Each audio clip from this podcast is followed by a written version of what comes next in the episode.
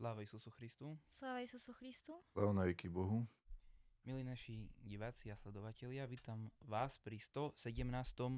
pokračovaní nášho podcastu Život v našej cerkvi. Dnes sa budeme rozprávať s otcom protoderejom Štefanom Pružinským na tému Odkiaľ sú pokušenia v kontexte listu svätého Apoštola Jakuba. E, budeme rozprávať sa o téme pokušení na základe učenia svätého Apoštola Jakuba a v dnešnom podcaste rozoberieme aj mnoho myšlienok, ktoré častokrát nás e, veriacich kresťanov napadajú pri, e, alebo zaujímajú, alebo častokrát sa s nimi stretávame pri téme pokušení. E, myslím, že môžeme hneď e, aj začať s, s výkladom, pretože tie počiatočné veci týkajúce sa prekladu a tak ďalej sme už mnohokrát spomínali, keďže pokračujeme. Dnes e, začneme 13. veršom a ja ho teda na začiatok prečítam. Nikto nech v čase skúšky nehovorí. Boh ma pokúša. Veď Boha nemožno pokúšať na zlé a ani on sám nikoho nepokúša. Ako znie tvoj preklad? Mhm. Nech nikto pokúšaný nehovorí, Boh ma pokúša. Lebo Boh nie je pokúšaný zlými. A ani on nikoho nepokúša. Hm, či veľmi podobne, len trošku. Veľmi podobne. hej. Mhm. Mhm. Hej. Nie sú tam ani nejaké iné preklady, ten zmysel slov, tam je, Ale... hej. Mhm. Existujú také dva hlavné odlišnosti, ale tu sa to teraz nestalo. Zjavne ten umelický preklad mal uh, vybral dosť dobrú variantu, hej, takú, že sa nejak ne- nerozcha- nerozchádza ani ten môj uh, preklad. A tá varianta spočíva v tom, že v, tej, v tej druhej časti. Hej, druhá časť hovorí, že lebo Boh nie je pokúšaný zlými a ani On nikoho nepokúša. Existuje taký preklad, nechcem sa zamotať, ale dúfam, že to poviem zrozumiteľné. Keď môžem No. ešte, ešte predtým jednu vec, e, aby sme um, potom neprerušili samotný výklad. Predsa ma k otázke toho prekladu napadla jedna vec. E, hovorili sme o tom, ako postupuješ pri tvojom e, preklade, ale asi sme, ak hej, tak ma opravte, nehovorili o ekumenickom sel, si dlhoročným členom Slovenskej biblickej spoločnosti a predpokladám, že asi spolupracuješ aj na, aj, na, aj na tomto preklade, alebo teda určite vieš, ako to funguje. Ako vzniká takýto preklad? Viem, že on sa vylepšuje, sú rôzne tie redakcie. Ako to v, skrat, v krátke funguje? Momentálne nie som v komisii uh, na tvorbu ekumenického prekladu Uh-huh. a som teraz v komisii na re- revíziu rusinského prekladu. Uh-huh. Ale v tom slovenskom boli v tom poslednom, čo ja som ešte keď bol vo výbore, tak uh, ak si dobre pamätám, okolo š- asi štyria ľudia tam boli. Uh-huh. Ja som medzi nimi nebol. Čiže nie je to taká veľká komisia. A ja okrem jedného tých ľudí nepoznám a neviem povedať, že akým spôsobom oni postupovali. Asi Dobre, tak. dobre, tak môžeme asi prejsť k Mhm. výkladu. No, takže tá druhá časť verša sa dá preložiť dvoma spôsobmi. Prvý spôsob je, pretože Boh nie je pokušiteľom zlých,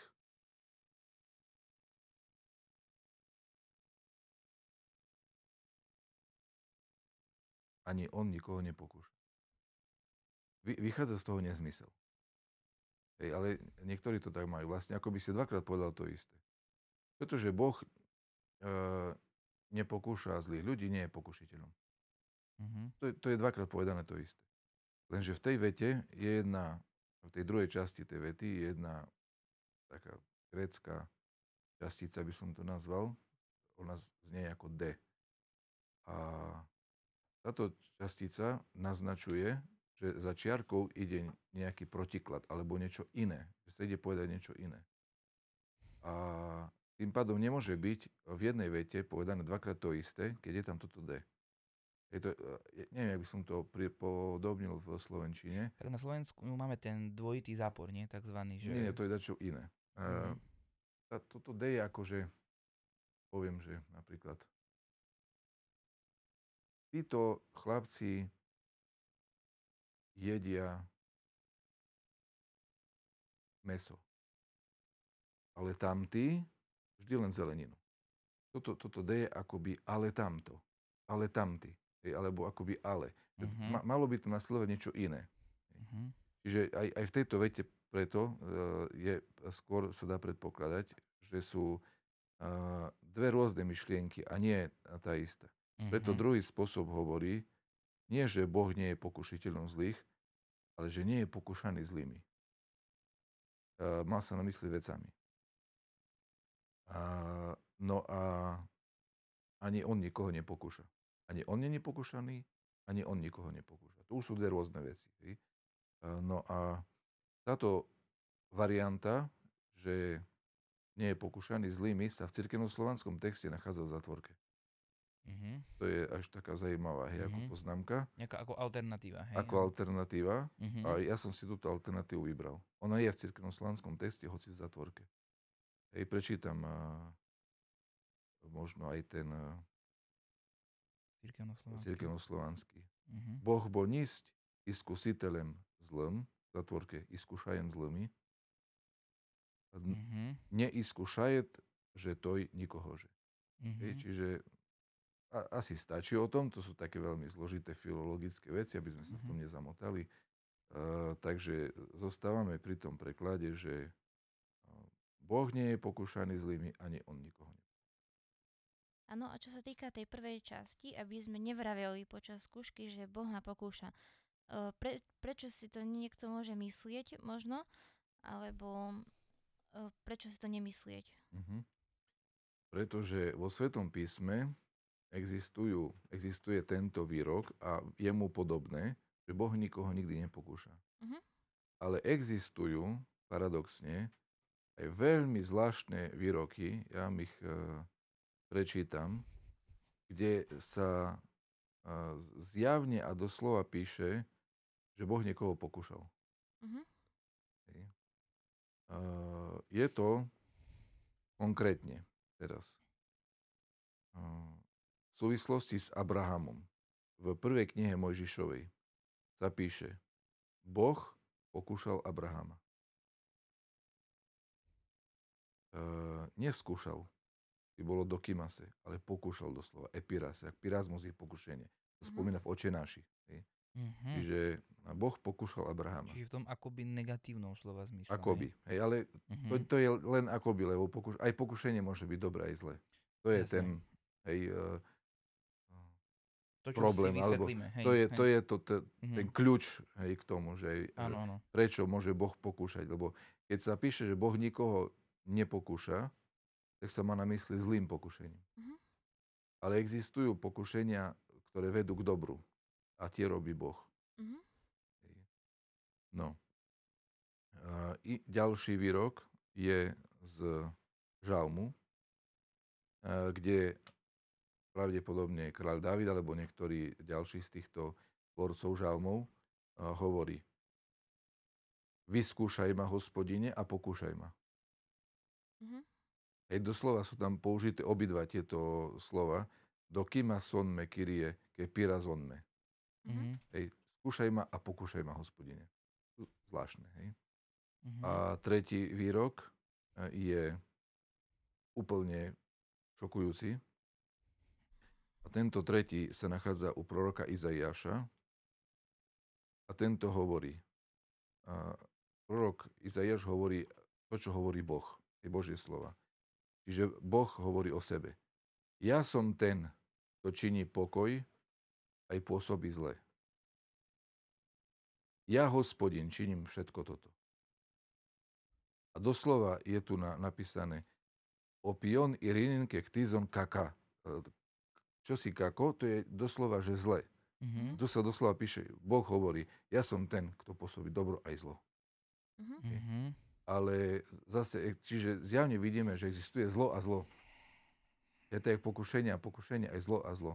Mm-hmm. Uh, nemá sa tu na mysli hriech, Boh nikdy nepoku- nepôsobí hriech. Ale má na mysli také zdanlivé zlo, ktoré... No, zlé na, okolnosti? Uh, zlé okolnosti. Mm-hmm. Napríklad... Uh, boh dovolí, že úplne bez ľudského zapričinenia udrie blesk a zhorí les. Asi ťažko to nazveme dobrom, hej, na prvý pohľad. Hej, lebo zhorel les a v ňom zvieratá zhoreli, zomreli. A bez Božej vôle, ako sa píše o sednom písme, sa nám vlas z hlavy nespadne. Mhm. Čo potom celý les? Čiže ani, ten, ani v tom lese ihlička zo smreku ne, nespadne bez Božej vôle. A keď zhorel celý les, znamená, že Boh to dovolil. Mhm. A tu keď sa vraví, že nemáme vravieť, že boh, na, boh ma pokúša, tak tu sa myslí to zlé pokúšanie. Že Boh je akoby činiteľom toho nejakého zla, zlého pokúšania. Áno, Boh nikdy nerobí zlé zlo, Mhm. ani nerobí zlé pokušenia. Tak sa Mhm. to má na mysli. Hej?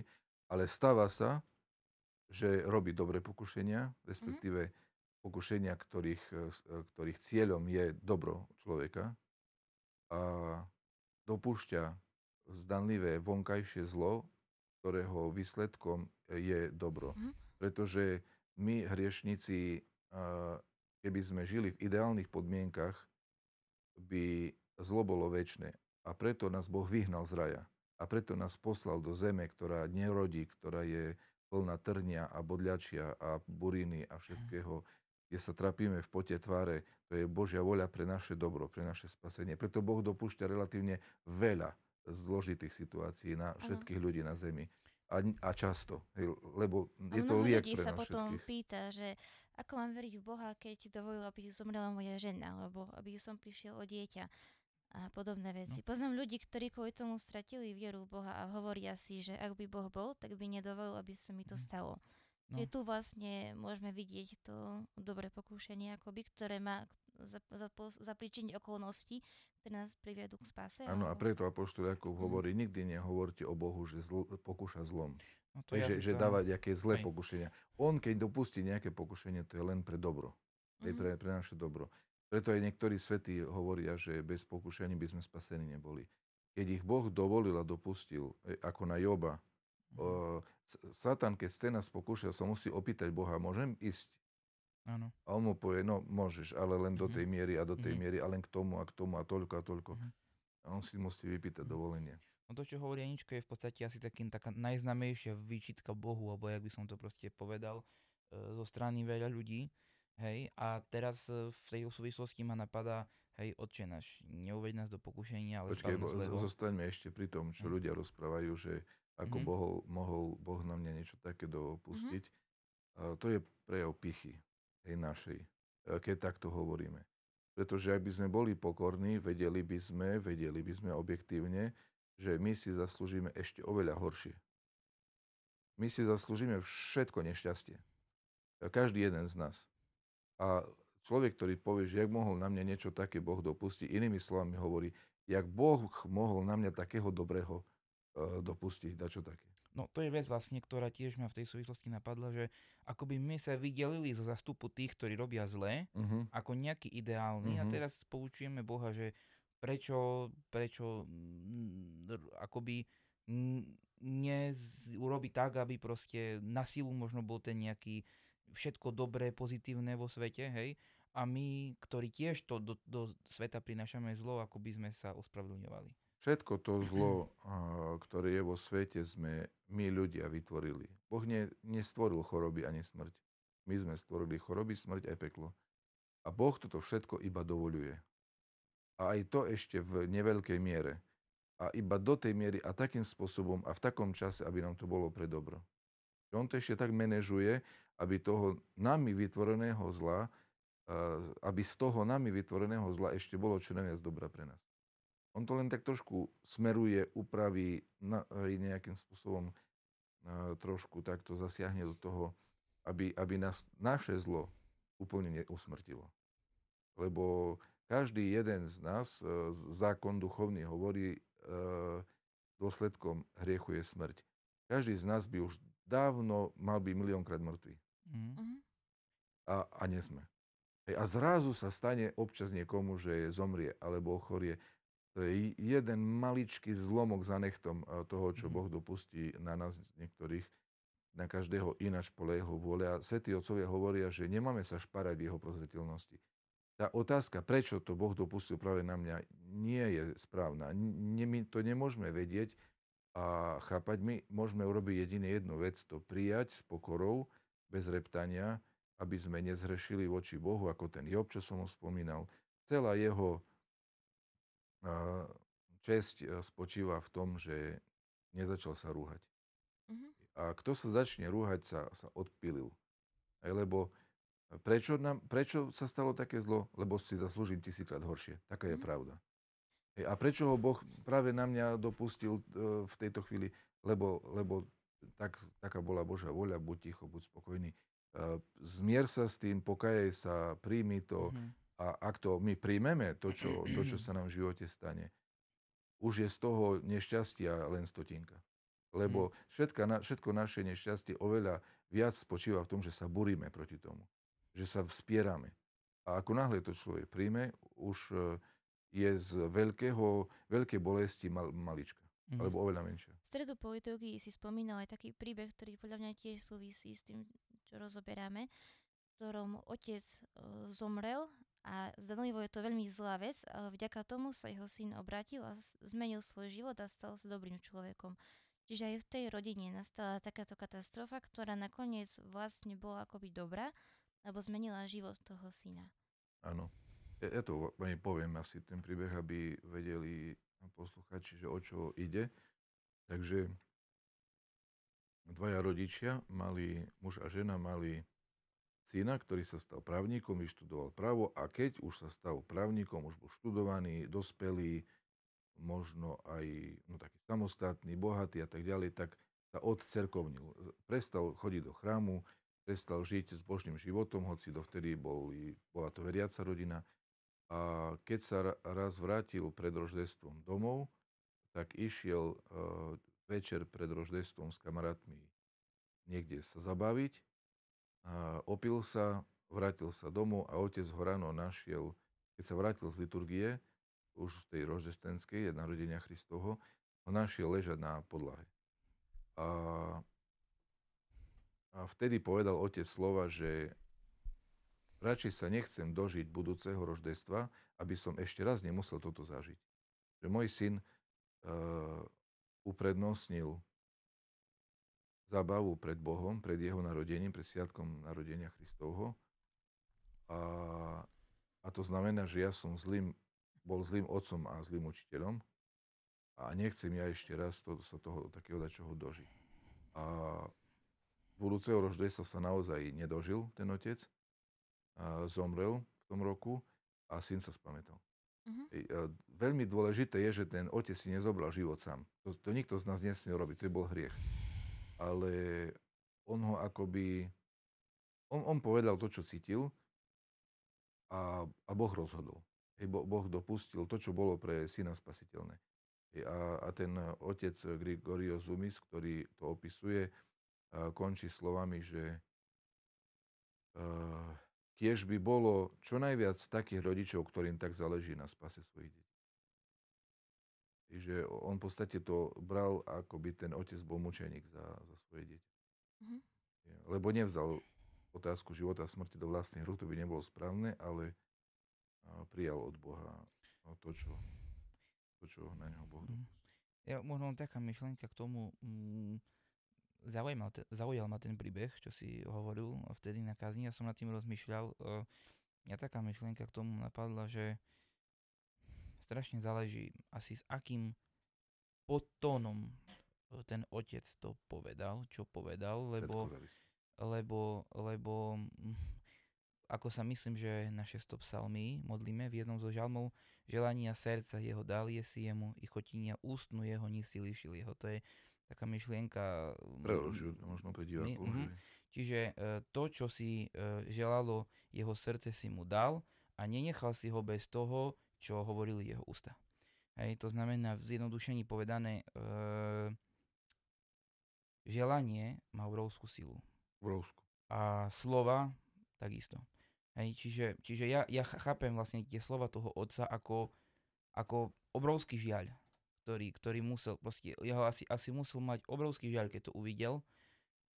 No a e, možno, že tak Boh ho poviedol, že čo má v tej chvíli povedať, ale s rozprávaním niečoho takého by som bol veľmi opatrný. Hej, ako teraz vo všeobecnosti, možno Samozrejme. fakt len keď akoby Boh dá na srdce človeku, že to povedať s obrovskou bázňou, lebo život je obrovský dar, hej, čiže mm, takáto súvislosť, hej, má vlastne v tej Mhm. veci. Čítam k tomu jeden taký, takú, také vysvetlenie. Pokušenie samo o sebe môže priviesť človeka aj k smrti, aj k zdokonaleniu. Ono však nie je príčinou, ono však nie je priamou príčinou ani smrti, ani zdokonalenia. Všetko závisí od vnútorného rozpoloženia človeka. Mhm. Hej, že jak my sa postavíme k pokušeniu. Ono nás môže zabiť, ono nás môže spasiť. Všetko závisí od toho, ako sa my vnútorne na- nastavíme. Áno. Ako, ako my sa k tomu postavíme. Áno, áno. Spomínali sme Joba. E, to je nádherná kniha z e, časť Svetého písma, kde je táto téma, ktorá je skoro celé o tejto problematike. A ja by som odporúčal našim sledovateľom, aby sme si prečítali celú. Lebo my častokrát vieme len ten začiatok. Hej? E, ako sa tam prišiel za Bohom, ako potom e, bol Job pokúšaný. No a potom, hej, e, Job povedal, hej, že Boh dal, Boh vzal, e, nech je meno hospodinové požehnané od teraz až na veky. No ale potom tá kniha pokračuje ďalej a tam je rozhovor Joba s jeho manželkou a s jeho priateľmi, ktorí ho neuveriteľným spôsobom navadzali, aby sa rúhal Bohu. A Aj, aspoň aj manželka. aj manželka, áno. Aj tí jeho priatelia. A ja e, som e, videl aj taký veľmi zaujímavý akoby istú formu exegézy na, tento, na, tento, na túto knihu. A tam e, veľmi zaujímavo bolo poukázané na to, že oni ho veľmi nahlodali, toho Joba. Um, on myslím, že už deň svojho narodenia potom preklinal. Svojím, Ale, ale nerúhal sa. svojím spôsobom vyčítal Bohu niektoré veci, Mhm.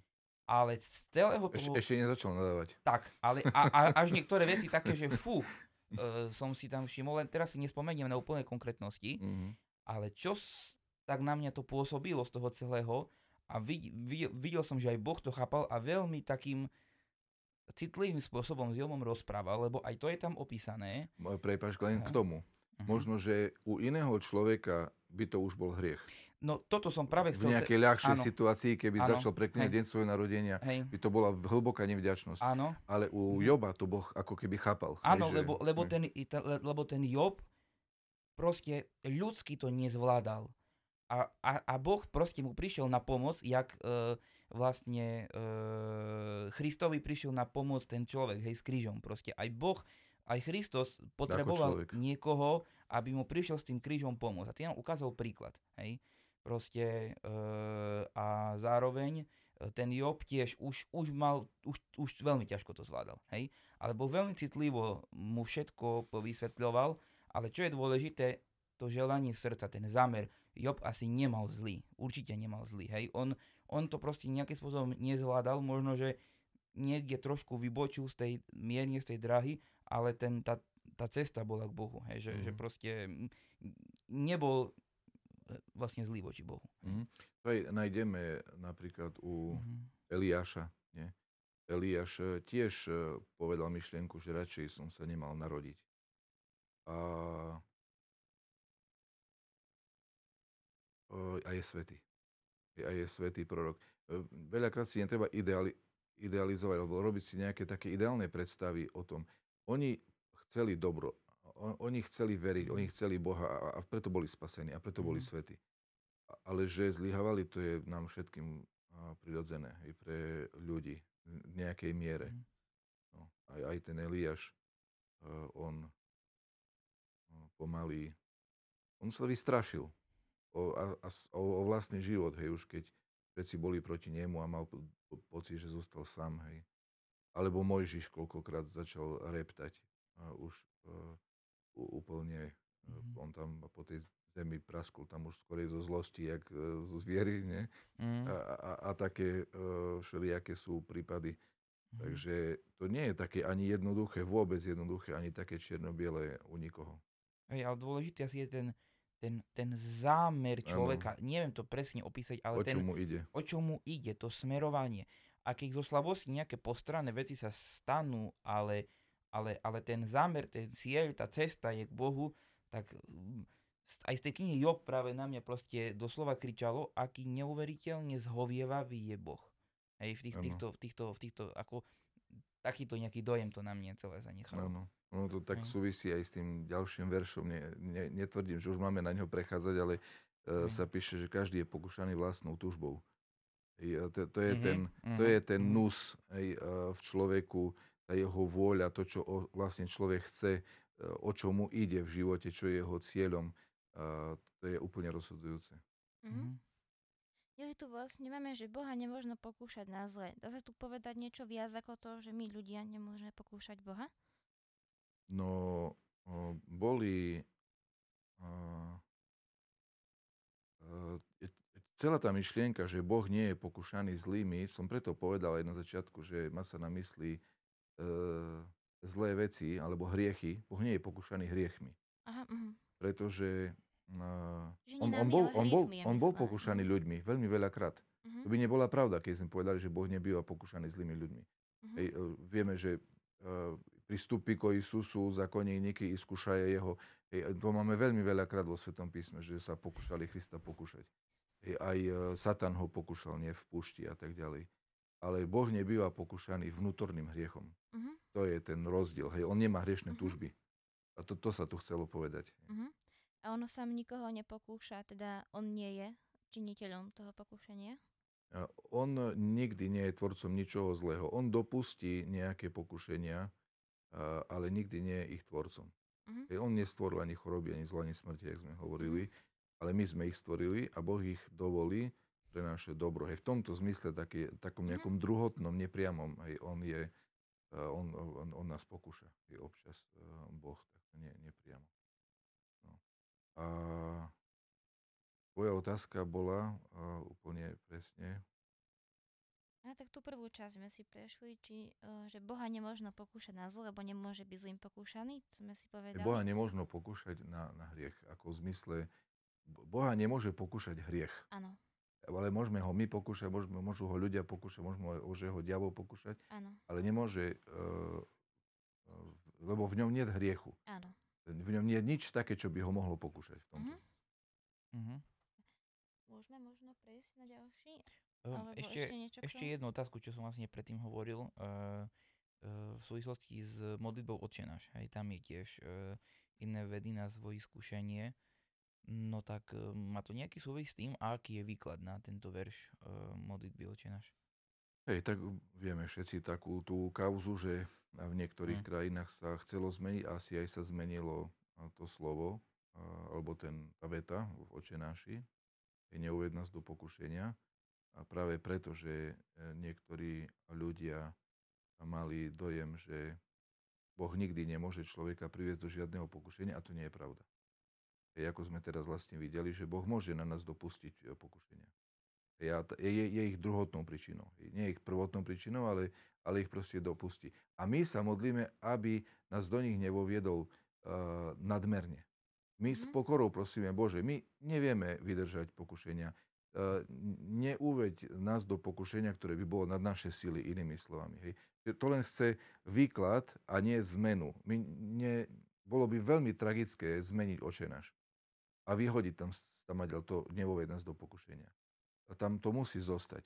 I aby sme vedeli, že uh, Boh nás určite nikdy neprivedie do hriešného pokušenia. Na to pozor. Hej. Boh nedopúšťa a nepokúša nikdy hriechom. Ale Boh dopúšťa a pokúša nás okolnostiami. On nás skúša.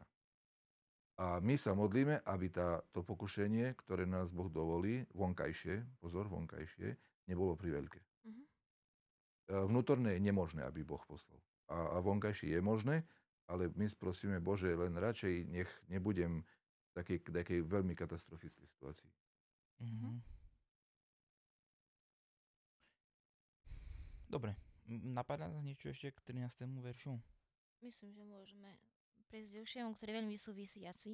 Mhm. S týmto Mhm. možno taká odpoveď na neho, že ale Mhm. každého pokúša vlastná žiadostivosť, ktorá ho zvádza a láka. Mhm. Ako je to v tvojom preklade? Ale každý je pokúšaný vlastnou túžbou, ktorou je priťahovaný a lákaný. Mhm.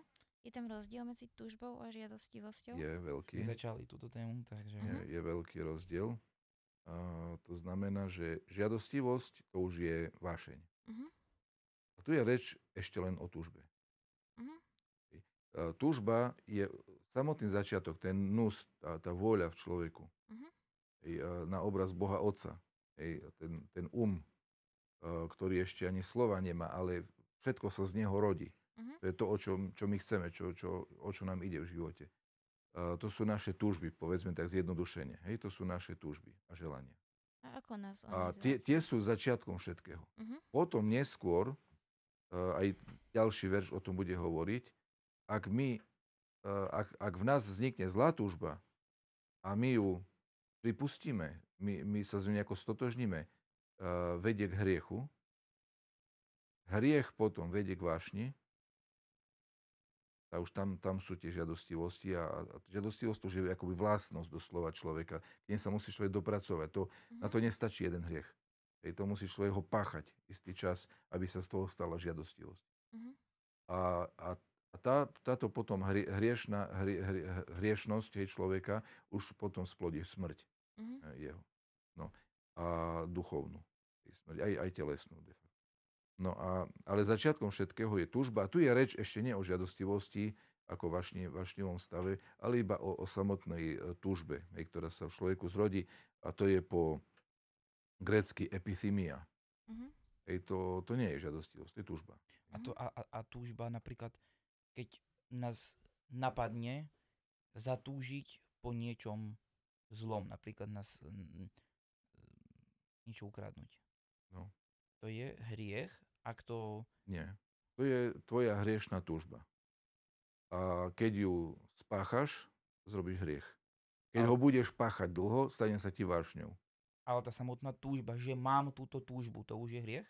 Áno, to je dôsledok našej h- hriešnej prirodzenosti. Dôsledok aj prarodičovského hriechu. My nededíme e, hriech, pretože hriech sa nedá zdediť, lebo my nemôžeme byť hriešní za to, čo robila moja babka alebo Adam. Mhm. Ani nemôžem byť vinný za to, čo urobil Adam alebo moja babka, ale môžem niesť dôsledky a nesiem dôsledky toho, čo urobila moja babka aj Adam. Hej, čiže A ja A- som k tomu pridal. a všetci k tomu pridávame, všetci, všetci to k tomu pridávame dobre aj zlé. E, Našťastie dobré veci sa dedia dlhšie a zlé kratšie, ináč by ľudský rod už dávno vymrel. Ale, ale dedia sa, aj tie dobré, aj tie zlé. A preto my svojou snahou, dobrou, máme sa usilovať o to, aby deti po nás zdedili čo najmenej zla a čo najviac dobra. Mhm. No a, a, a otázka bola, že či tá túžba už je hriechom. Hej, Mhm. e, nie je, kým e, sa s ňou nestotožníš a kým ju nevykonáš. Lebo samotná, to je príloh po cirkevno-slovansky, to je ešte len idea, hej, že e, ťa pokúša. Hej, tá, tá, tá túžba ťa pokúša, hej, ako ona je už pokušenie. Ale kým ju nevykonáš, nie, nie je to hriechom. No dobre, ale keď napríklad, uh, prepáčnička, eh, napríklad ma napadne, hej, že uh, No. mám, povedzme, môj príklad poviem. Môj otec bol zlodej. No. A, lebo povedzme aj nemusel byť, ale proste No. mám tak dlho dobu, tak ma pokúša, že chcem niečo ukradnúť. Áno. No a... eh, Kým, ne, kým nekradneš, i- nie je to hriech ešte. No, no, no, no, ale napríklad prídeš a začneš to kradnúť. Napríklad uh, môj, Už. si, si, v, si u kamaráta a má tam drahé hodinky. Už zoberieš ich do rúk, obzeráš, povieš, čo to robím? Nechcem to. Odložím ich naspäť a zahodím tú celú myšlienku. Áno. Čo som urobil zle a, a čo prípadne nie. kým, kým eh, keď, keď, si, eh, keď ťa to napadlo a ty si, ty si to zahodil, nič si neurobil zle. Ale už si to začal, už som to začal, už som mal tie hodinky v ruke. Už, Eh. už, som, už som ten hriech začal vykonávať. Povedzme, aj do vrecka To- som ich to, dal To a... je tisíc možností. V- Zostane pri Mhm. jednoduchých, jednoduchej analýze. Hej, že, Mhm. Čiže eh, kým ťa táto vec napadla, pretože máš to zdedené, alebo si si to sám nejakým spôsobom spôsobil, ale si to okamžite pri tom, jak ťa to napadlo, odmietol a bojuješ s tým, nemáš hriech. Ako náhle sa s tým stotožníš, ako náhle sa s tým stotožníš, hoci ešte len plánuješ tie hodinky ukradnúť, už si hriešný. Vo svojom vnútri už si ich ukradol. Je ako Kristus hovorí, že uh, aj ten, čo sa hneva na brata, je vrah. Aj ten, čo žiadostivo pozval na ženu, už je smilník. Hej, čiže lebo sa už vo vnútri s tým stotožnil. Vo chvíli, keď sa s tou myšlienkou, s týmto túžbou hriešnou stotožníš a ideš ju vykonať, chceš ju už urobiť, ešte si ju nerobil, ale už ju chceš urobiť, už, už je hriech. Mhm. V, v istej miere už je to hriech. Keď ho spáchaš, bude vo väčšej. Hej, vždycky spáchaný hriech je závažnejší než ten e, zamýšľaný. Lebo ten zamýšľaný je vždycky, to je istá fáza. Ale je to už hriech. Keď už to plánuješ, už je to hriech. Už Mhm, nejakými, nejaké kroky k tomu prípravné robíš e, No v tej hej, krádeži. Hej. ale keď napríklad, hej, že to zobereš a potom to dáš preč. Mm, to je aká Tak zvíťazil si. Mal si už, e, už si chcel zobrať, hej, tak to asi myslíš. Hej, už si proste, už je, povedzme vo vrecku si ich mal. Vo Hej. svojom vnútri už si zrešil. Dokonca už keď si mal vrecku, tak už si je fyzicky zrešil. A potom si sa pokajal, e, napravil to, e, zastavil sa, zabrzdil sa e, a takým spôsobom tento hriech vlastne si e, odstranil. Lebo pokanie vlastne je e, podmienkou k tomu, že ti vlastne Boh ten hriech potom odpustí. Či to všetko, čo sme si povedali, je vysvetlením toho, ako nás pokúša vlastná žiadosť, e, n- nie že žiadostivosť, ale Na, na tá túžba. príklade, Áno. na príklade Na hodiniek. tomto áno. príklade, Mhm. áno. Že po niečom túžime a to nás privádza k pokúšaniu, k riechu a, a tak ďalej a tak ďalej. Teda. Áno. Tak, no a ešte mm, by bolo dobre uh, povedať, že slovo epitímia, hriech, uh, poznáme aj zo kanonického práva, alebo z kanonov, tam sa hovorí o epitímii. A to nie je náhodná podobnosť, to je presne to isté slovo, uh, pretože grécke slovo, ktoré sa dostalo do nášho jazyka aj do cirkevnoslovanského epitímia, naozaj vyjadruje túžbu. Pretože cieľom toho opatrenia, ktoré sa v kanóne uvádza, že ak niekto, ja neviem, sa zosobášil druhýkrát, tak má mať epidémiu, že nemá byť pripustený k príjmaniu dva roky, tak e, to cieľom tohto opatrenia je vzbudiť v ňom túžbu po e, navrate k Bohu. Vzbudí v ňom túžbu k tomu, aby, aby jeho život sa stal čistejším, aby sa stal duchovnejším. Pretože oženiť sa e, druhýkrát e, za isté okolnosti cirkev dovoluje, nie za všetkých, ale za isté okolnosti dovoluje, ale svedčí to o neideálnom stave daného človeka. A toto opatrenie, že dva roky ne, nemá ísť na príjmanie, sa dá samozrejme a má sa upraviť podľa uh, daného človeka, podľa jeho vlastnosti a stavu, sa môže úplne znižiť alebo aj vôbec neudeliť, je tá epidémia, podľa toho, o akého človeka ide, alebo sa môže v plnosti zachovať. Uh, to už musí uh, rozlíšiť uh, duchovník, že akú epidé- aká epidémia bude pre neho užitočná a ten človek musí s ňou súhlasiť. Musia sa dohodnúť na epidémii, aby to bolo pre toho človeka dobre. A uh, udeliť len tomu človeku, ktorého to naozaj privedie k dobru. Čiže to odlúčenie od príjmania mu pomôže sa zamyslieť nad svojim reálnym stavom, uvedomiť si, že je na tom zle, uh, urobiť s tým niečo a po určitom čase lepšie pripravený uh, určite, ak, ak je to veriaci človek, bude, bude, bude to pre neho smutná skúsenosť, že tak dlho musel zostať bez príjmania že, a, a môže mu to pomôcť k tomu, aby už nikdy v živote do, do takého nešťastia nechcel prísť. Lebo keď si predstaví zase, že zase dačo urobím a mám byť potom dva roky bez príjmania, to už nechcem zažiť viacej. Hej, pri úprimne veriacom človeku by, by to uh, takto fungovalo. Hej, že by to zvýšilo jeho túžbu. Ale sú ľudia, ktorí, ktorým naopak treba iný liek dať. Hej, nie, nie je takúto epidémiu. Lebo táto by ich možno úplne zničila a navždy odbila od príjmania. Hej, sú ľudia, ktorí, ktorým naopak, jak hovorí jeden otec duchovný, ktorým treba nariadiť, aby chodili na príjmanie. Mhm. Hej, le- lebo, lebo sú ľahostajní a nemajú lásku k Bohu poriadnu. Hej, tak tým Mhm. skôr bude trestom im nariadiť, že majú chodiť toľko a toľko, no v úvozovkách trestom, je takým dobrom zmysle. Hej, e, takým nejako výchovným opatrením pre nich bude skôr, že majú chodiť na príjmanie. Počul som aj nemajú. o takých riešeniach. aj Hej, hej. to- No, takže to bolo o tej tužbe. No a ešte jedna vec e, zaujímavá.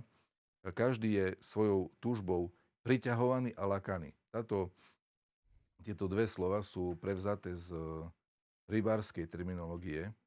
Je to slovo na priťahovať v gréckom jazyku znamená tiež vláčiť. Vláčiť, ťahať, má sa na mysli siete. Mm-hmm. sa to používalo v súvislosti so sieťami, mm-hmm. ktoré vlačili a ťahali. A, a takisto aj a, lákať. Hej, lákať to znamená dávať navnadu. Aj pre rybárstve sa používajú navnady. Hej, čiže sa tzv. zakrmuje, hej, že sa treba z, na nejakom mieste niekoľko dní po sebe v istom čase hádže jedlo, aby tam ryby boli. A to sa ťažko asi dá urobiť v mori, ale dá sa to urobiť napríklad na jazere. Mm-hmm. Hej, aj v rieke je to ťažké, ale dá sa, hej, hoci ona to odniesie a tak ďalej, keď není veľmi burlivá. Ale ryby si pamätajú, kde tam padá jedlo. Hej. A čiže e, presne takýmto spôsobom je človek e, hriešnou túžbou lákaný a priťahovaný. Čiže e, návnada spočíva v tom, že človek má nádej, že jeho hriešná túžba bude uspokojená. Hej, vlastne ten diabol, alebo naša hriešnosť, alebo čo, nás láka tým, že bude uspokojená naša túžba. Predstavíme si, že jak to bude fajne, keď toto, čo ja chcem, sa stane. Hej, to, je, to je tá navnada. Hoci to e, výsledok bude opak. Hej, pretože po hriechu prichádza rozčarovanie, prichádza sklamanie, prichádza depresia, prichádza choroba duchovná, e, prichádza smutok, prichádza nenávisť samému, samého k sebe, nako, podľa toho, aký ťažký je ten hriech. Hej. Čiže, ale v prvej chvíli diabol dáva takú myšlienku, že uh, jaké to bude krásne, hej, keď sa to stane. Takže E,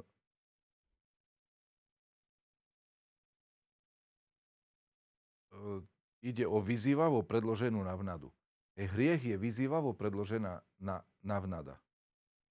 E, e, keď si ho nejakým spôsobom predstavíme. No a nejakým zámerom týchto rybarov je tú rybu nakoniec odvliesť preč z vody. Nie?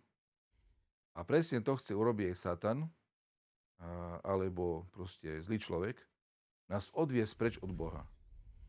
Od toho, čo nám dáva život. Rybe dáva život jazero, voda. Tam dokáže iba žiť. A ryba ju chce zobrať preč z toho jazera. A presne toto chce urobiť Satan. Zobrať nás preč od živej vody. Zobrať nás preč od toho, čo nám dáva dýchanie, čo nám dáva proste spasu a tak ďalej, e, nás odviesť pred od Boha. Ako náhle sa podarí satanovi alebo nejakému zlému človeku nás odviesť ďaleko od Boha, od cerkvy, od Boha, potom už nás má v hrsti. Už je potom ľahko s nami zrobiť čokoľvek. No a v prvom rade nás potrebuje odvliecť. A to, to je to, to zákerné, na to si musíme dať pozor, aby nás nikto a nič nedokázali odvliecť ďaleko od modlitby, od Boha, od, od cirkvi, od chrámu, od e, duchovníka, od kňaza, od e, zbožnej babky, e, od zbožnej manželky, od kohokoľvek, to je nám oporou. Lebo tá ryba, ona keď je niekde v skríši, ona tam je v relatívne veľmi veľkom bezpečí. A teraz ty tam, ten rybar tam, tam lákajú, hej, s tým tam na hačiku je tam tak spúšťa na plavačiku, tam tu ono, a tá, ono tak pred ňou tu tam, tam skáče, hej, až kým ona tam ne, nevyskočí na to. A to isté v živote. Cieľom satana je nás odviesť ďaleko od toho, čo je našou duchovnou oporou. Či nejaký človek, alebo chrám, alebo Biblia, alebo Eucharistia, alebo čokoľvek, čo nás drží. On nás nejakým spôsobom potrebuje dostať preč, lebo kým my sme pri tých silných ľuďoch, kým my, kým my sme pri Eucharistii, kým sme pri Bohu, on nemá šancu. Nemá šancu. Ale každý jeden z nás, keby stratil tieto oporné body, už je ľahkou jak sa to bude, doboča, hej, po rusky. Uh, Obeťou? Ulovkom. Je, je už mm. potom ľahkým ulovkom. Mm-hmm. Je, už, je, už je nás veľmi ľahko potom zlomiť, keď, keď sa ocitneme sami, ako Adam a Eva. Evu, uh, prečo Satan nakoniec tak ľahko zdolal? Pretože najprv uh, ona sa ocitla bez Adama. Hej, Adam si zanedbal zrejme aj on svoje povinnosti, nestaral sa o ženu svoju, nebol pri nej, nestal pri nej, nebola pri nej nejaká opora, ona bola sama a už to išlo.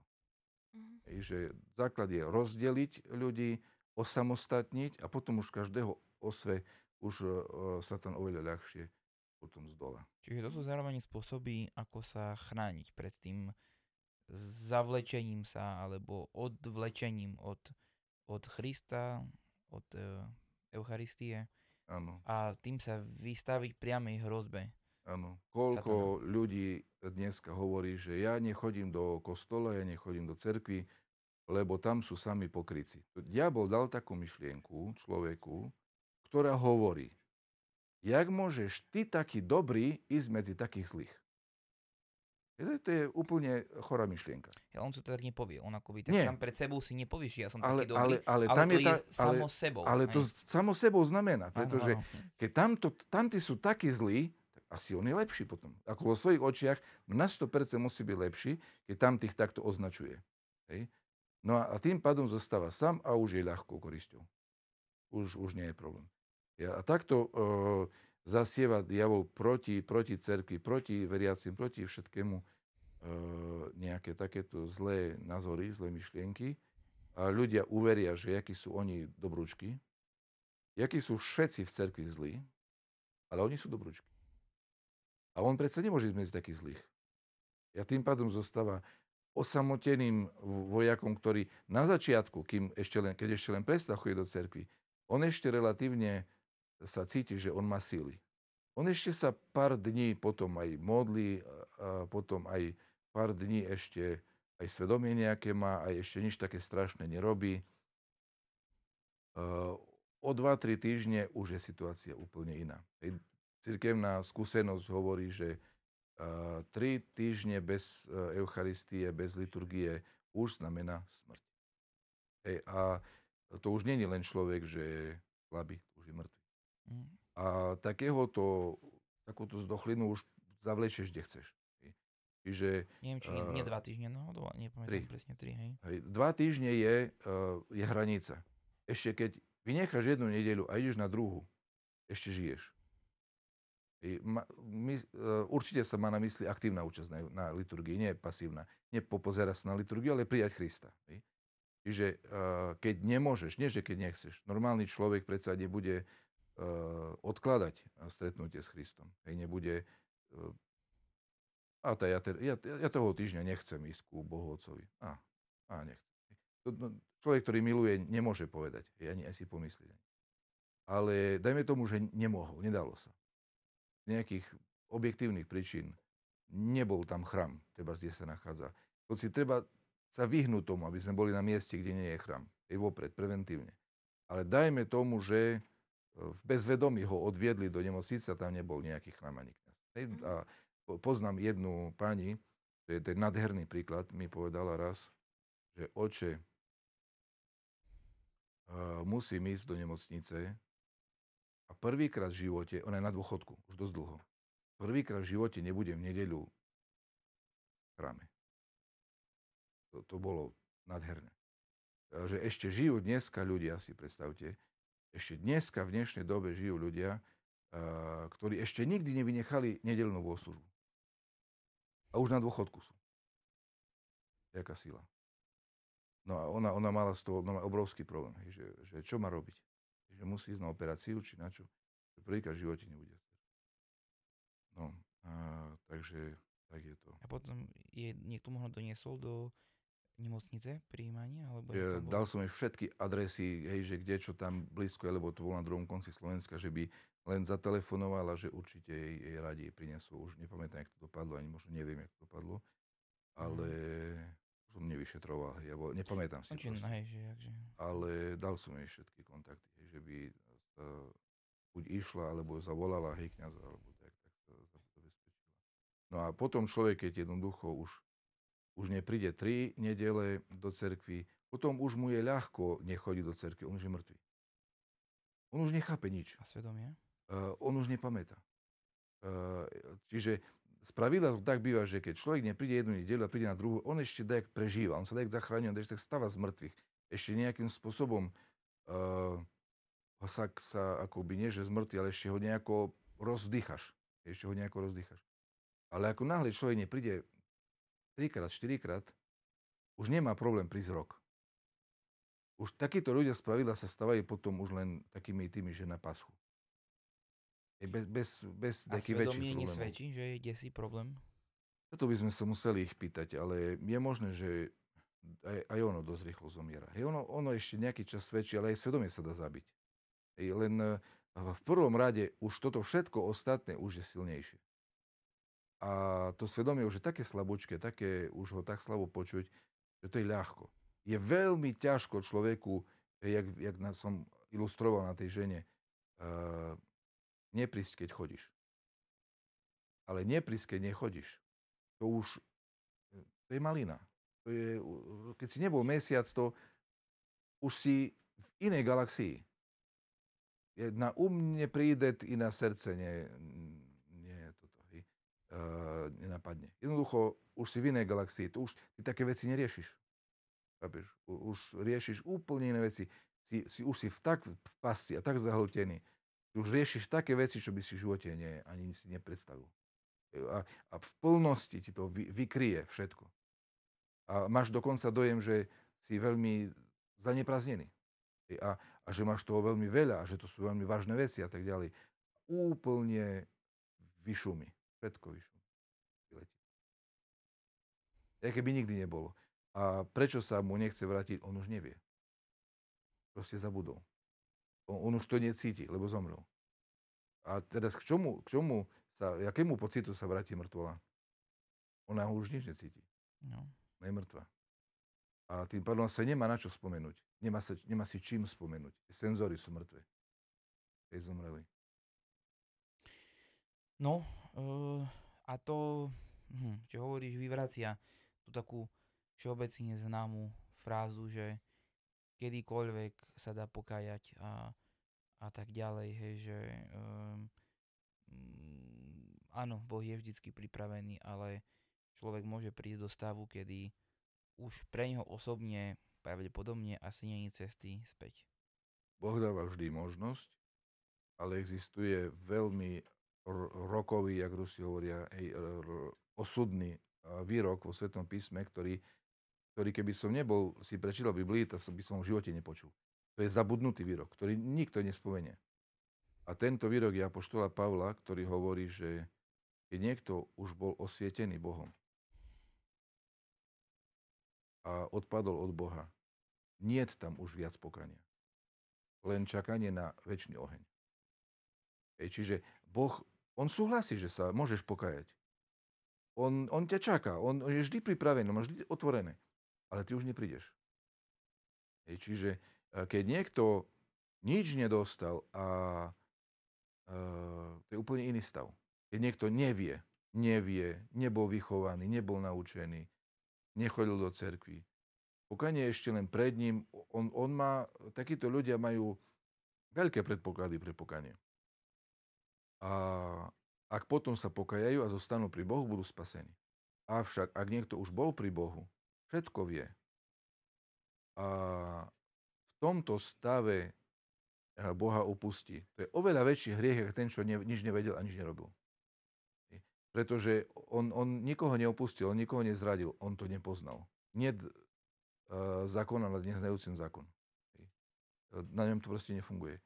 Ale ako náhle človek už eh, mal v sebe Boha a dokázal ho opustiť, to je taká beštiálnosť, že niekto poznal Boha, chodil na príjmanie, mal s ním skúsenosť, žil s ním, vedel, čo je modlitba, vedel, čo je príjmanie, vedel, čo je viera, vedel, čo je zbožnosť a dokázal toto všetko zahodiť pre niečo iné, vymeniť za niečo iné, to je taká beštiálna zloba, hoci sa nezdá, ale to je najväčšia zloba. Najväčší hriech je nemilovať Boha. Lebo prvé prikázanie je miluj Boha. Tým pádom najväčšie e, hriech je nemilovať Boha a neveriť v Neho.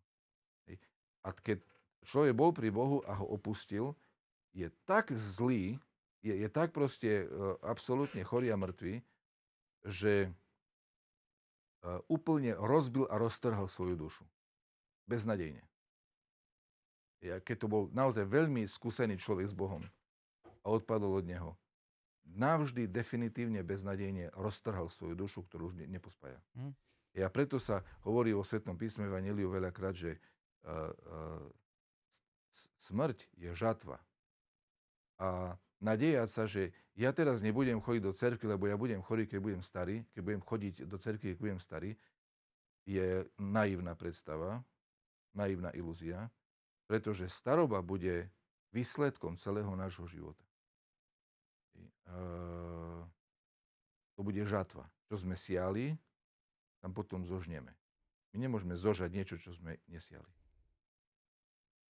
A potom je tu ešte ďalšia, možno, no, nebudeme posudzovať aká veľká, ale veľká skupina nás ľudí, ktorí celý život chodíme do chrámu, chodíme, ale nejak sa na to, nás to akoby nedotýka, nemení, hej.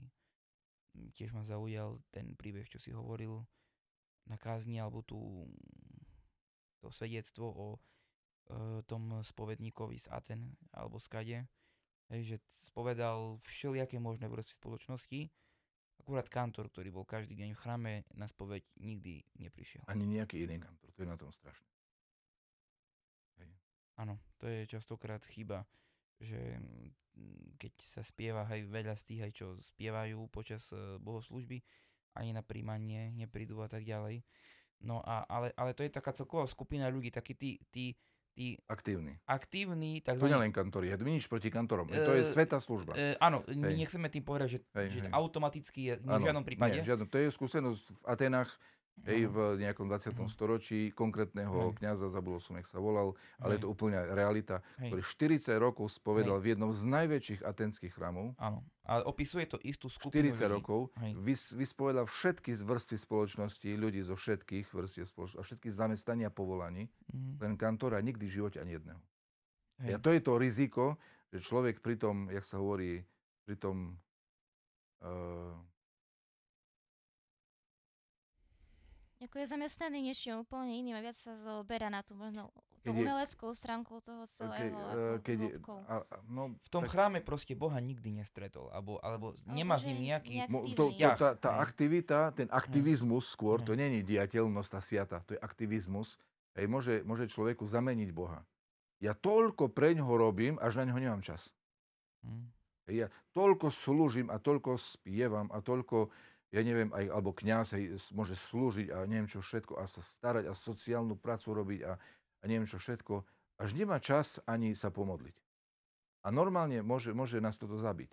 Hej, všetká akti, aktivita nejaká, eh, ak sa nesprávnym spôsobom pochopí, s pichou, že ja predsa mám zasluhy, ja predsa som OK, pretože ja predsa veľa robím pre Boha, na Božú slavu. Uh, nám nikdy nemôže zameniť modlitbu ani nahradiť. Niekto hovorí, že moja modlitba je, že ja sa starám o chorých. Nie je to tvoja modlitba. To je veľmi rozšírené, nedávno Áno. som tiež počul, Žiadna to nie je tvoja modlitba, modlitba. práca. Najväčšia modlitba je práca. To je blbosť. Hej. Uh, to, že človek pracuje, je sveté, ale to je práca. Nie je molitva. To, že pracuje výborne, a ty sa nič nemodlíš. To, to, to sú dve rôzne veci, ktoré nijak nemôžu nahradiť jedna druhú. Nemôžu. Hej. A to je to riziko i u kňazov, i u kantorov, i u diakonov, i u všetkých, koľko v carskom Rusku bolo e, ateistických e, diakonov. To bol celý jeden veľký problém v cirkvi. Hlavne u diakonov, neviem prečo. Možno, že predsa kňazovi je ťažko byť ateistom, lebo musí e, aktívne s tými ľuďmi prichádzať do kontaktu. Diakon nemusí v princípe. On má tam prečítať, čo má napísané a keď mu nič iné, žiadnu kontaktnú prácu s ľuďmi, on nemusí s nimi ani veľmi prísť do kontaktu. A tam je relatívne ľahko byť ateistom. Ja, bolo takých, že vraj veľa, tak sa stiažovala církev na, na tento jav, hej, ktorý bol. No. A to je práve vtedy, keď si človek pomyslí, že moja modlitba to je môj spev. Nie, nie. Nie je. E, Kým sa človek nemodlí, tak sa nemodlí. A proste nemá, nemá komunikáciu s Bohom. Hm. A je úplne jedno, čo robí. Mhm. A zase nestačí sa len modliť samozrejme. Treba aj skutky robiť, aj starať sa o chorých, to je svete. I spievať v chrame je svete, i slúžiť liturgie je svete. Ale to musí jedno, i druhé, i tretie, Jak je napísané jedno robiť a druhé Áno. nedbávať. Áno. Alebo v súvislosti s postom, ako sa veľakrát hovorí, že ja sa postím tým, že sa stiším. No počkaj, toto teraz hrušky, jablka. keď sa stíšiš, to je istá forma askezy. Iná. Hej, to, Tišiť sa to je pekné, to je dobre, to je užitočné, to je sveté, mlčanlivosť a stišenie. Tak ďalej, hoci sveté písmo, ani cirkevná tradícia o nejakom stišení, ja nepoznám tento pojem, ale mlčanlivosť už hej, a to je zase niečo iné. Mlčanlivosť neznamená nerozprávať, ani byť ticho. Mlčanlivosť je nehovoriť zbytočnosti. Ale nie byť ticho. Hej, samotné stišenie, voice sa dá dole, to neviem, či hej, o sebe niečo znamená. To je, nie, nie je pointa. Hej, hej. to je tá známa udalosť, niečo sme boli na svadbe s starcom Timotejom, ktorý tam prišiel s jedným mlčanlivým mnichom, ktorý rozprával od začiatku do konca. Áno, áno. Lebo sme sa opýtali, tak nám čo, ochotne čo vysvetľoval všetko. Mních, Jedol meso vo veľkom uh, na pumpe uh, benzínovej v čerpacej stanici, uh, v reštaurácii, mm. uh, na svadbe jedol meso, oživlená debata s ostatnými.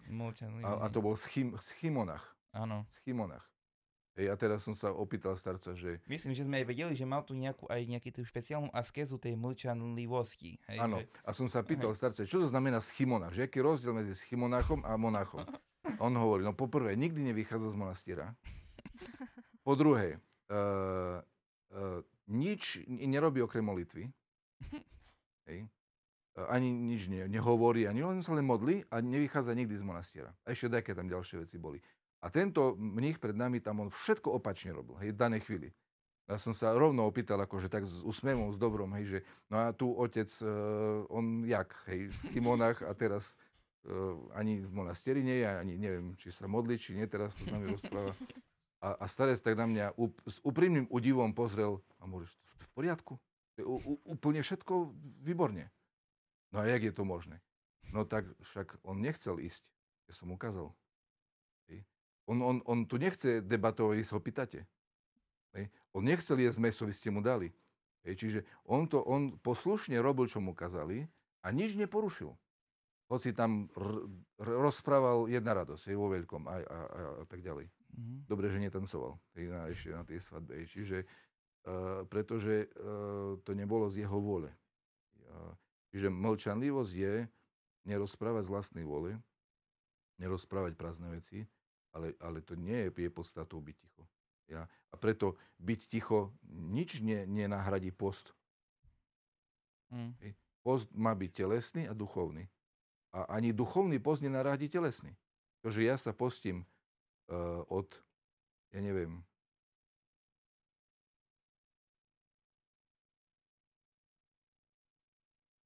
dajme tomu, že sa snažím byť zdržanlivý, ja neviem, vo, v, povedzme v slovách, hej, že sa snažím byť zdržanlivý, to mi nenahradí, že, že uh, zdržanlivosť v mese. A naopak tiež nie. To, že ja nie jem meso, mi nenahradí to, že ja uh, rozprávam zlé reči. Čiže treba i jedno, i druhé. Nikoho ne, nespasí iba telesný post ale nikoho nespasí iba duchovný post. Lebo my sme z duši aj z tela. Jak ho, hovoria e, duchovná skúsenosť, telesné vášne sa liečia telesným postom. Pozor, mm. neduchovným. Telesné vášne sa liečia telesným postom. Duchovné vášne, picha, e, závisť a také sa liečia duchovným postom. E, na to sú tieto vnútorné formy askezy ale vonkajšie veci, na to treba vonkajšie formy Čiže treba aj aj. Všetko. Bo s tým si, bratie, i lesno, po s tým si aj duchovno. Hej, máme na, v triode na začiatku. Áno, áno, áno. Dobre, tak uh, ďakujem veľmi pekne za objasnenie dnešnej myšlienky, uh, dnešných veršov. Verša? Neviem, koľko sme prešli. Asi, asi dva. Asi dva verše sme hej, prešli.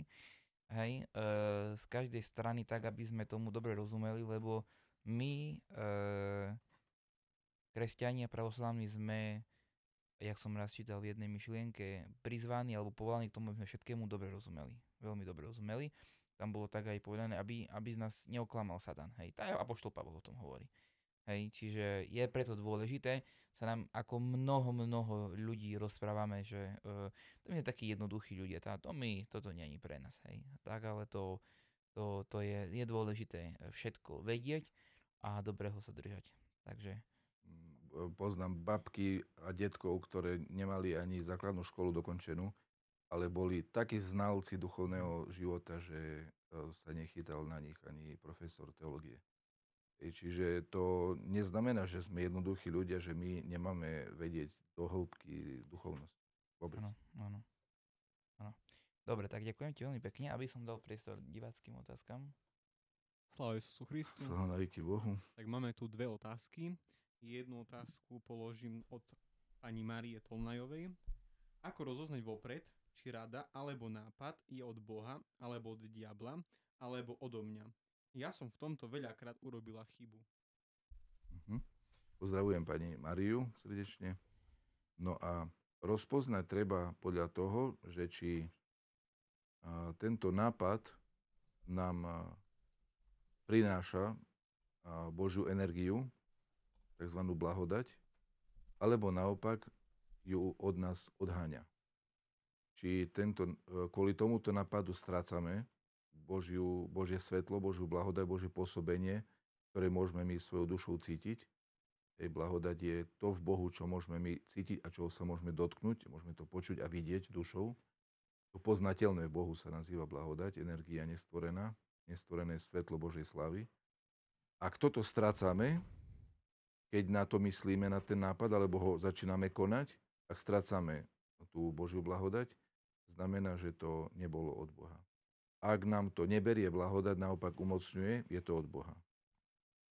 No a ak človek to nevie rozpoznať, môže byť človek, ktorý nemá skúsenosť veľmi až takú, že by vedel rozlišovať, čo je blahodať a čo nie je blahodať, či to nie je len taká emocia. Hej, môže človek byť natoľko neskúsený duchovne a nemať taký osobný vzťah ešte s Bohom, že nevie rozpoznať, čo je od Boha a čo e, stráca alebo nestráca, to nevie rozpoznať, lebo si to môže pomýliť s emóciou alebo fantáziou.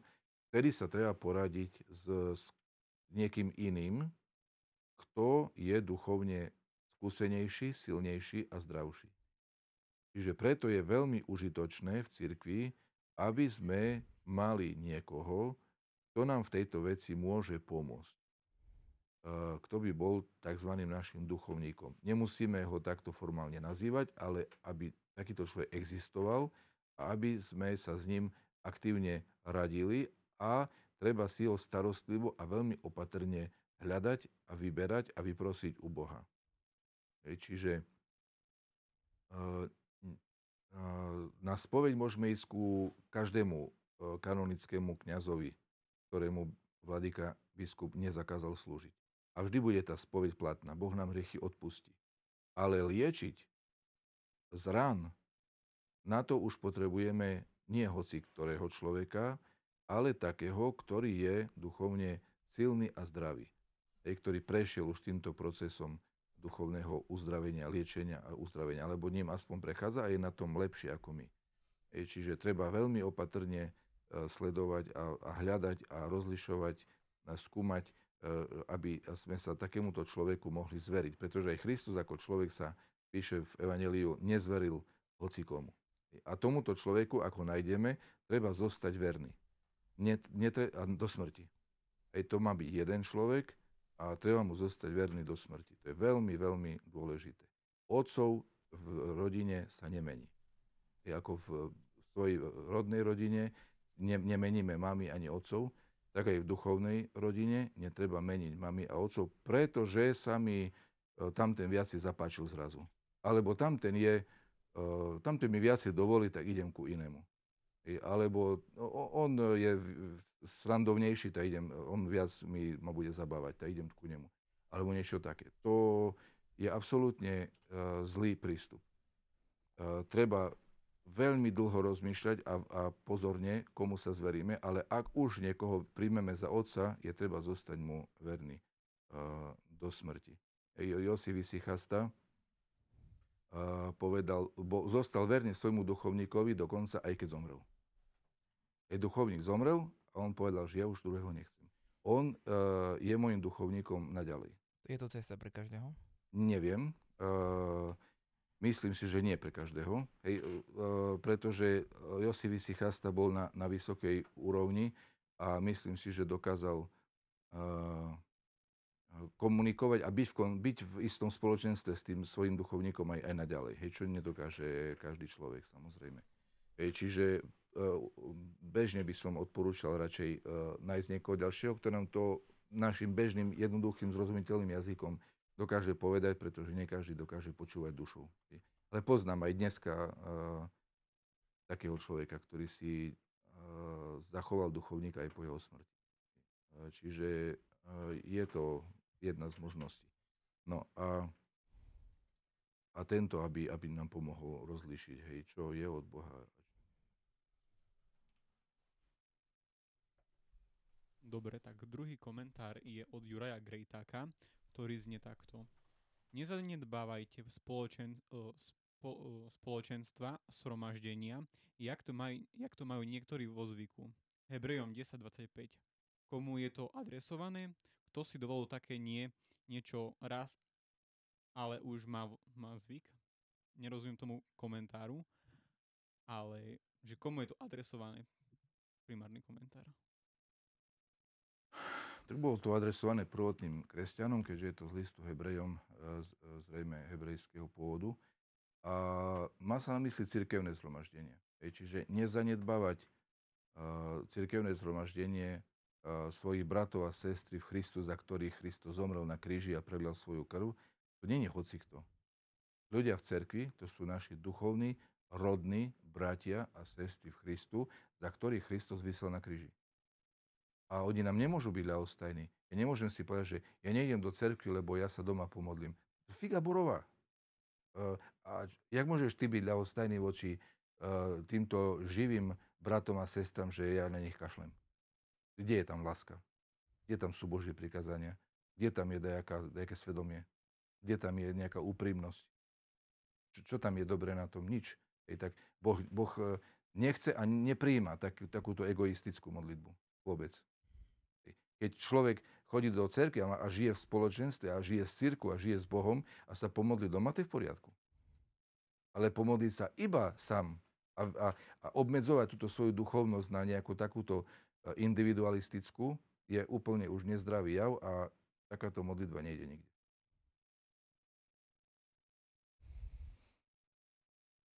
Dobre. Čiže stotožňujem sa s týmto výrokom. Ja myslím si, že ten sledovateľ to myslel pozitívne a ďakujem za krásny výrok. Dobre, tak toto je od nás všetko. Dobre, ďakujeme veľmi pekne. Tak blížime sa ku, k záveru eh, nášho podcastu. Um, a je tu tradičná rubrika výroku zo Svetého písma, tak čo si si tentokrát pripravil pre nás? Áno, takže je to výrok veľmi pekný, s ktorým mi pomohol Boris mi ho poslal, aby, aby som ho mohol prečítať e, v takomto plnosti. Nežijem už ja, ale žije vo mne Kristus. A život, ktorý teraz žijem v tele, žijem vo viere v Božieho Syna, ktorý ma miloval a vydal seba samého za mňa. Je veľmi krásny výrok, ktorý je našim ideálom, mal by byť našim ideálom, našim cieľom, aby sme nežili sami pre svoje ego, ale aby sme nechali žiť sebe Krista, aby On bol našim životom a my Jeho sluhami. Daj Bože. Daj Bože, ďakujeme veľmi pekne. A deťmi. Sluhami, byť sluhom u, u Boha je česť, to není poniženie. Byť sluhom u človeka je poniženie. Byť sluhom u Boha je česť. Hmm. Čiže v zmysle, že sme deti Boží a priatelia ale aj našim bratom a sestrám máme slúžiť, ako samotnému hospodinovi hovorí apoštol Pavel. Takže, takže takto na doplnenie. Dobre, e, dnes máme e, pamiatku, slavíme e, svetého apoštolom rovného Nikolaja Japonského, veľmi zaujímavá osobnosť e, našej cirkvi. E, no a druhý taký e, sviatok nám blízky bude v nedeľu a budeme um, si pripomínať pamiatku alebo slaviť pre Svetú Bohorodičku a jej ikonu, uh, ktorá sa volá Najdenie stratených. Takže toľko k udalostiam, ktoré... Na slovenské, tak ktorí to budú skôr tak poznať. Vzeskanie pohybších. Áno. Dobre, čiže e, toľko k takým e, dôležitým momentom alebo nejakým nám blízkym obzvlášť e, z najbližších dní. Ja by som chcel ešte raz poďakovať Bohu, takisto aj tebe za mnohé poučné a vážne veci, ktoré sme dnes rozoberali, takisto aj Aničke, našim technikom, ale aj vám všetkým našim sledovateľom, poslucháčom, e, podporovateľom, ktorí e, tvoríte spolu s nami komunitu, tak ako sme čítali aj v tom výroku zo svätého písma. Nech Boh nás všetkých žehná a daruje nám pokojný večer. Sláva Isusu Christu. Sláva Bohu.